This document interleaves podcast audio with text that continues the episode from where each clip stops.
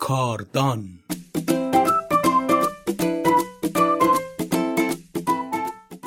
اولین بیکار کارآفرین.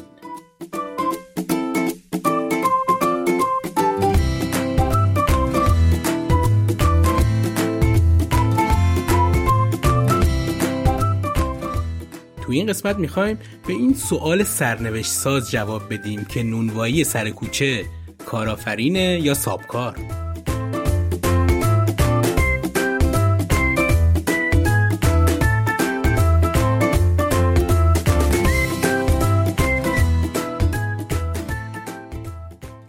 کارآفرین کیه؟ همونیه که بقیه کار می‌کنن و این وای میسته یه گوشه بهشون میگه آفرین آفرین. به صاحب یه شرکت میگن کارآفرین. هر کی از خونه مامانش قهر کرد رفت خودش یه استارتاپ زد بهش میگیم کارآفرین. کارآفرین کسیه که کار میآفرینه یعنی شغل تولید می‌کنه. اصلا کدوم بیکاری اولین بار از کلمه کارآفرین استفاده کرد؟ چه اصراری بود یه کلمه جدید درست کنه؟ مگه همون مدیر خودمون چش بود؟ یا مثلا سابکار یا مدیر عامل؟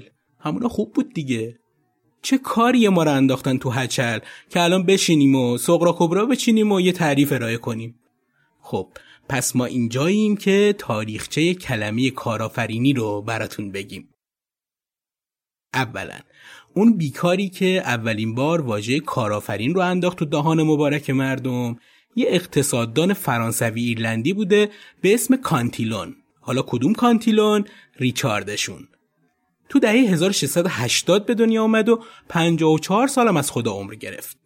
خودش تو ایرلند به دنیا اومد و قوم و خیشش هم اونجا بودن. حالا شاید یه چند تا فک و فامیل از فرانسه هم این وسط داشته. مثلا شاید دختر پسرعموی نوه خاله مامانش با یه پسر فرانسوی ریل زده بوده. البته ما تو این برنامه به مسائل خصوصی مردم خیلی کاری نداریم. مگه ما فضولیم یا مفتشیم مگه؟ اما حالا که سوال رو ایجاد کردیم یه جوابی هم باید براش بگیم که حرف در نیاد براش. یه دلیلی که میگم فرانسوی بوده اینه که حدودای 20 سالگیش میره فرانسه و شهروند فرانسه میشه. کانتیلون یه مدت بانکدار بوده و به ملت وام می‌داده. مردم اما برای بازپرداخت وامهاشون حسابی دچار دردسر میشن و ایشون هم خیلی به روی مبارکش نمی آورده. واسه همین بدخوا زیاد داشته.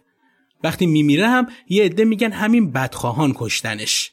حالا اینکه دقیقا قضیه چی بوده الله علم یادآوری کنیم دیگه. شما در حال گوش دادن به یه برنامه کسب و کاری هستین نه پادکست جنایی. ولی خب خدا رو چه دیدین؟ شاید یه روزی هم به این نتیجه برسیم که کنار هر کارآفرین باید یه کاراگاه جنایی هم وجود داشته باشه. البته اینو تو پرانتز بگیم و بین خودمون بمونه. یه عده میگن کی گفته کانتیلون اولین کسی بوده که دهان مبارکش رو باز کرده و گفته کارآفرین؟ هیچ هم اینجوری نیست. اینا میگن ژان باتیست سی صاحب اصلی واژه کارآفرینیه و اون بوده که اومده این مفهوم رو توسعه داده. اما هر کی اینو بهتون گفت محکم با پشت دست بزنین. نه نه نه نزنین. ترویج خشونت که نمی‌خوایم بکنیم. خیلی محترمانه بهش بگین نخیر همون آکانتلون خودمون اولین بار این واژه رو تو کتابش استفاده کرده. البته این آقای باتیست سی هم خدا وکیلی خیلی کمک کرد به توسعه مفهوم کارآفرینی. دیگه از حق که نباید گذشت. ما هم اونقدر بیمعرفت نیستیم که ایشون از یاد ببریم. اما این آقای کانتیلون چی گفته اصلا؟ ایشون واسه اولین بار اومد جامعه رو به دو تا دسته تقسیم کرد. یه عده که حقوق می‌گیرن و درآمدشون ثابته و یه عده که درآمدشون ثابت نیست. طبیعتا کارآفرینا رو گذاشت تو دسته دوم. گفت اینا همونایی هستن که یه چیزایی رو با هزینه مشخص تولید می‌کنن ولی درآمدشون از فروش همون چیزا نامشخصه. حالا چرا نامشخصه؟ چون تو بازار تقاضای نامشخصی برای اون محصول وجود داره. سب کنید، سب کنید، هول نکنید. بذارین یواش یواش با هم میریم جلو. اینکه کلا سیستمای اقتصادی در طول تاریخ چجوری شکل گرفتن و عوض شدن رو بعدا مفصل با هم یاد می‌گیریم ولی خلاصش اینه مثلا فکر کنین می‌خواین نونوایی بربری را بندازین ده تا کوچه بالاتر از جایی که می‌خواین نونوایی بزنین. یه نونوایی سنگکی هم هست و شما فهمیدین که مردم این منطقه نونخورن ولی فقط به سنگکی دسترسی دارن و اگه بخوان بربری بخورن باید سه تا خیابون اونورتر برن. شما فهمیدین که اینا بربری می‌خوان ولی کسی نیست واسهشون بربری بپزه. قیمت بربری هم تو بازار مشخصه. قیمت آرد و کارگر و بقیه لوازم نونوایی هم معلومه. حالا درسته که تو همه کارا بگیر نگیر هست و همه کسب و کارا با ریسک مواجه میشن. ولی ریسک تو این کاری که گفتیم قابل محاسبه است. یعنی میشه حسابش کرد. تو قسمت های بعدی راجع به همین ریسک و عدم اطمینان هم یه توضیح میدیم فقط اینجا یه توضیح کوچولو میدیم که بحثمون ناقص نمونه. و خب مشتریامون که شما باشینم راضی از در این مغازه سنپشمون بریم بیرون. خب برگردیم به بحث اصلیمون. گفتیم برای اون نونوایی قیمت مواد اولیه و قیمت فروش نون تقریبا مشخصه. ولی حالا فرض کنین یکی خواست یه نون جدیدی بفروشه که از تربچه خوش شده و از گیل دریایی و علف رشد کرده تو کوههای هیمالیا درست شده. چه شود؟ خب اینجا دیگه داستان فرق داره. سوال مهم اینه اصلا مردم همچین نونی رو می‌خورن؟ قیمتش رو چند بذاریم خوبه؟ اصلا چجوری درستش کنیم؟ اینجا دیگه خیلی چیزا نامشخصه و این نامشخصی همون چیزیه که آقای کانتیلون گفت.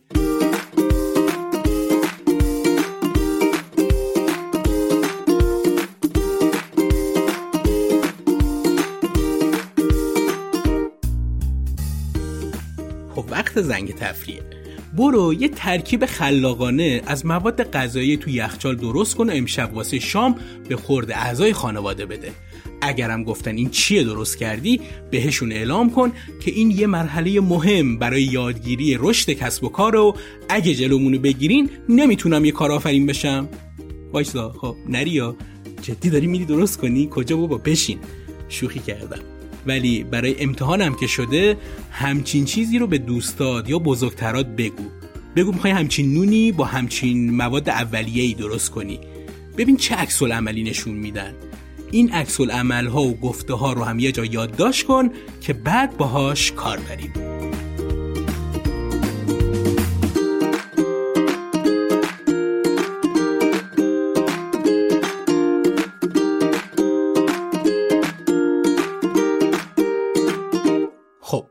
دوباره یه چیز دیگه بگیم که باز بین خودمون بمونه لطفاً. نمونه های اولیه ای از واژه انترپرونر در اوایل سده چهاردهم میلادی هم مشاهده شده ولی بیشتر به معنای به عهده گرفتن بوده تا کارآفرین بودن. برای همین هم بعدها به کسی که ریسک ایجاد کسب و کار جدید رو قبول می کرد و مسئولیت کار رو به عهده می گرفت گفتن کارآفرین. یه چیز دیگه هم بگیم که این دیگه لازم نیست بین خودمون بمونه و می‌تونیم به هر کسی که خواستیم بگیم. یه عالم آدم وجود دارن که کارآفرینی رو با روش ها و مفاهیم و واجه های مختلف تعریف کردن و خب هنوزم بین علما اختلافه. پس اینجوری نیست که بگیم کانتیلون درست گفته یا غلط. ما اینجا می‌خوایم با نظرات مختلف روش ها و مفاهیم متفاوت آشنا بشیم بدون اینکه لزوما قضاوتی روی اونها داشته باشیم. خب حالا که فهمیدیم کانتیلون حرف حسابش چی بود بریم ببینیم اون آقای سی راجع به کارآفرینی چی گفته. اولا که این آقای سی یه اقتصاددان فرانسوی بوده و سال 1767 به دنیا آمده بله بازم فرانسه. این فرانسوی ها کلا دست از سر ما بر نمیدارن فعلا. کانتیلون میره باتیست سی میاد. دوما که سی در سال 1816 میلادی گفت کارآفرین منابع اقتصادی رو از منطقه‌ای با سطح عملکرد پایینتر به منطقه‌ای از عملکرد بهرهوری بالاتر و بیشتر سوق میدن. کارآفرین عاملیه که تمام ابزارهای تولید رو سازماندهی می‌کنه و در محصولات به دنبال ارزش و سود هم متعلق به خودشه. اوه چه تعریف سختی داشت یکی. انگشت حیرت رو به سمت چونتون نبرید فعلا چون کلا این آقای سه خیلی نمی‌تونه ساده چیزی رو توضیح بده. یه لحظه صبر کنید ببینم می‌تونم سادش کنم. به نظرم بنده خدا می‌خواد بگه که یه آدمی که حسابی دنبال درد سر میگرده میره ببینه با این منابعی که در اختیار داره یعنی همون ابزارهای تولید چه ارزش جدیدی رو می‌تونه واسه مشتری ایجاد کنه. یعنی یه جورایی میره که ریسک کنه و کاری رو انجام بده که اگه به سود رسید همه اون سود برای خودشه. حالا ممکنه ضررم کنه ها به خودش مربوطه دیگه. خربوزه خورده پای لرزش هم باید بشینه. خب اینی که گفتم راحت بود دیگه. چرا اینقدر سختش کرده بود این باتیست سی عزیزمون؟ واقعا نمی‌دونم. اسمایی هم دارن نمیشه گفتش. یه آدم حسابی دیگه هم این وسط ها داریم که اگه ازش یاد نکنیم و اسمش رو نبریم حسابی مشمول زمه شما و خود اوشون میشیم. و احتمالا هر جایی برین راجع به کارآفرینی حرف بزنین و اسم این آدم رو بیارن نگفتنمون رو می‌زنین تو سرمون. جناب آقای جوزف شم شم شمپی؟ شم شمپت؟ ای بابا. ها ها جوزف شومپیتر می‌دونم اسمش یکم یه جوریه. خواستیم بخندینم بخندید. ولی بعدش حرف حساب این بنده خدا رو هم گوش کنید که بد نیست. هر جا اسم شومپیتر میاد اسم تخریب خلاق میدرخشه. یعنی هر جا هر کی تو هر شرایطی بهتون گفت شومپیتر چی گفته بگین تخریب خلاق. و اون می‌فهمه شما خیلی حالیتونه. شومپیتر خیلی آدم باحالی بود. یه اقتصاددان خب خدا رو شکر. این یکی اتریشی بود که یه مدت هم به عنوان وزیر مالی یا همون اقتصاد اتریش کار می‌کرد. بعدها هم تو دانشگاه هاروارد که اسم این دانشگاه رو تریلی نمی‌کشه تدریس می‌کرد. اصل حرف جوزف شومپیتر این بود که کارآفرینا همونایی هستن که میان تعادل بازار رو با نوآوری هاشون کنفیکن می‌کنن. کلا همه چیزو به هم میریزن و مردم مجبور میشن توی سطح جدیدی تعادل عرضه و تقاضا رو ایجاد کنن. واسه همین از اصطلاح تخریب خلاق استفاده می‌کنه. تعریفش خیلی سخت نیست ولی برای بهتر فهمیدنش لازم یه مثال بزنم. مثلا بیاین راجع به اوبر فکر کنیم. اوبر رو که می‌شناسین همون جد اسنپ خودمون حساب میشه که البته خارجکیه. گرت کمپ و ترویس کالانیک برای اولین بار توی جهان تاکسی اینترنتی درست کردن. معلومه که با این کار کل بازار به هم ریخت. حتی سالها بعد از تأسیس اوبر تو همین کشور خودمون راه اندازی نسخه کپی همون ایده که اسنپ خودمونه کلی درد سر با خودش داشت. کلی دعوا و بزن و بگیر و ببند و بازار راننده آژانس و خیلی های دیگه به شدت تغییر کرد و این قضیه تا زمانی که یه تعادل جدید تو بازار ایجاد شد کش پیدا کرد. این همون تخریب خلاقیه که شومپیتر ازش استفاده می‌کنه. در واقع شومپیتر یه خورده توقعش بالاست. یعنی یه جورایی انتظار داره کارآفرین آپولو هوا کنه. مثلا اگه یکی که حالا اشاره مستقیم بهش نمی کنیم پراید رو یکم تغییر بده و وانت پراید بسازه شومپیتر بهش نمیگه باری کلا چه کار باحالی کردی نوآور بزرگ قرن ای مخرب خلاق بازار. احتمالا واکنشش اینه که باشه تو خوبی نکشیمون نابغه می‌خوای جایزم بهت بدیم؟ حالا فکر کن اگه شومپیتر اونی که به 206 گفت لنکروز رو می‌دید دیگه از کلام استفاده نمی‌کرد و با دست و یقه حرفش رو می‌زد.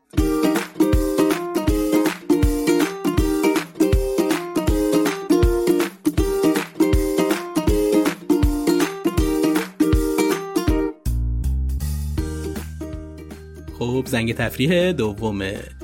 می‌دونستی ایده و انگیزه گرت کم برای راه اندازی اوبر کجا و چجوری جرقه زد؟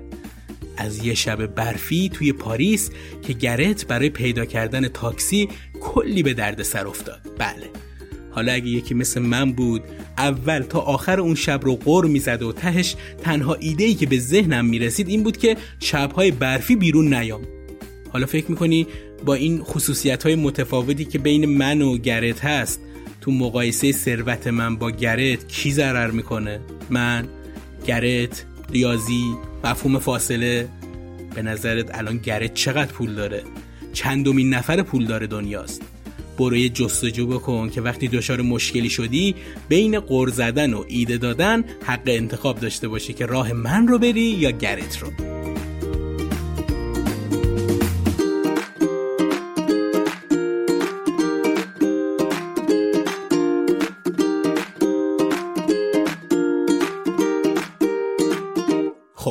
برگردیم به داستان تاریخچه کارآفرینی. اگه شومپیتر دوتا بنیانگذار اوبر رو می‌دید احتمالا یه جورایی ذوق مرگ می‌شد و میپرید بغلشون می‌کرد و فریاد می‌زد. وانت پرایدیا رو بیخیال. مخرب های خلاق خودم رو یافتم یافتم. بعد هم همونطور یافتم یافتم گویان لباس ها رو از تن بکندی و لخت و اوریان از حمام به کوچه سر بزندی. البته خارج از کشورها اینجا نمیشه. روح عرش میدوسم شاد البته که همه با شومپیتر موافق نیستن. تو قسمتی که راجع به فرصت کارآفرینی میگیم در مورد این موضوع و موافقا و مخالفا بیشتر صحبت می‌کنیم. ولی همینجا یک کوچولو سر کیسه رو باز می‌کنیم که ببینیم توش چه خبره. یه آقای دیگه هم تو مباحث کارآفرینی اسمش خیلی سر زبون هاست و اون هم کسی نیست جز کرزنر. کرزنر اقتصاددان و دنبال روی نظرات فون میزس و هایکه. سال 1930 به دنیا آمده و هنوز هم زنده است البته الان که سال 2023 هست وگرنه اگر داری تو سالهای دیگه این برنامه رو میشنوید یا می‌بینید ما تو قید حیات بودن ایشون رو زمانت نمی کنیم. فرق اساسی نظرات کرزنر با شومپیتر اینه که کرزنر خیلی مثل شومپیتر پرتوقع نیست نوآوری های کوچیک رو هم قبول داره و اصلا حرفش اینه که کارآفرینی و نوآوری باعث میشه عدم تعادل بین عرضه و تقاضا تو بازار بره به سمت تعادل. خوشبختانه یا متاسفانه واسه اینکه بفهمیم کسب و کار چیه و کارآفرینی چطوری شکل می‌گیره باید یکم اقتصاد هم بدونیم. ولی اصلا نگران نشید. انقدر آسونه که مطمئنم همتون بعد از تموم شدن این مجموعه بحثامون راجع به کارآفرینی میشید یه گزینه مناسب واسه وزارت اقتصاد. خلاصه که شومپیتر و کرزنر یکم اختلاف نظر دارن ولی هیچی از ارزشهای هر دو طرف کم نمیشه. و البته بعیدم می‌دونم حتی خود کرزنر هم وانت پراید رو قبول کنه. کرزنر خیلی معروفه به اینکه مسئله هوشیاری رو تو کارآفرینی مطرح کرد. یعنی حدودای سال 1973 میلادی. خیلی قدیم نیست. منظور از هوشیاری اینه که فرصتهای کارآفرینی رو ببینی و بقاپی. یعنی یه جورایی شاخکات کار کنه. دیدین جدیدن اینایی رو که تو بورس یا فارکس کار می‌کنن؟ چی میگن بهشون؟ تریدر؟ اونا صبح تا شب میشینن پای نمودارا و منتظرن یه نشونه کوچیک ببینن که بفهمن بفروشن یا بخرن. یعنی شاخکاشون حسابی تیزه. راجع به فرصت های کارآفرینی بعدا سر فرصت با همدیگه گپ می‌زنیم. کلا یادتون باشه دیگه هر جای این برنامهمون کلمه به گوشتون خورد که براتون علامت سوال بود یه جا یادداشت کنید. مثل همون فون میزس یا هایک که توضیحشون ندادم. چون ما حتما تو قسمت های بعدی سراغشون میریم و از صرف تا صدش رو براتون تعریف می‌کنیم. الانم به آخرای بحثمون تو این قسمت و تاریخچه مختصر کارآفرینی رسیدیم. نتیجه اخلاقی اینه که تو دنیای کسب و کار هیچ چیزی ثابت و مطلق نیست و مفاهیم مختلف ممکنه مدام بر اساس نظرات افراد تغییر کنه. لطفاً لطفاً لطفاً از اینجا تا سان فرانسیسکو لطفاً اینو در نظر داشته باشین که تو دنیای مدیریت، کارآفرینی و کسب کار نظریات مثل قوانین فیزیک و شیمی نیستن. یعنی اینجوری نیست که آب تو صد درجه میجوشه و ولا غیر. پس بهتره آروم آروم یاد بگیریم و قبل از ورود به این دنیای شگفتانگیز که خیلی هم جذاب به نظر می‌رسه یکم ذهنمون رو باز کنیم. نکته آخرم این که تاریخچه کارآفرینی و کسب و کار همون جوری که دیدین به تاریخ اقتصاد گره خورده. یعنی هر تغییری تو نگاه اقتصادی ایجاد می‌شد کسب و کار و کارآفرینی هم به دنبالش تغییر می‌کرد. عین جوجه اردکی که دنبال مامانش راه میفته تو قسمت بعدی تفاوت بین کارآفرین، مدیر، مالک کسب و کار و کارمند رو بیشتر توضیح میدیم تا بفهمیم تو دنیای کسب و کار کی چی کار است.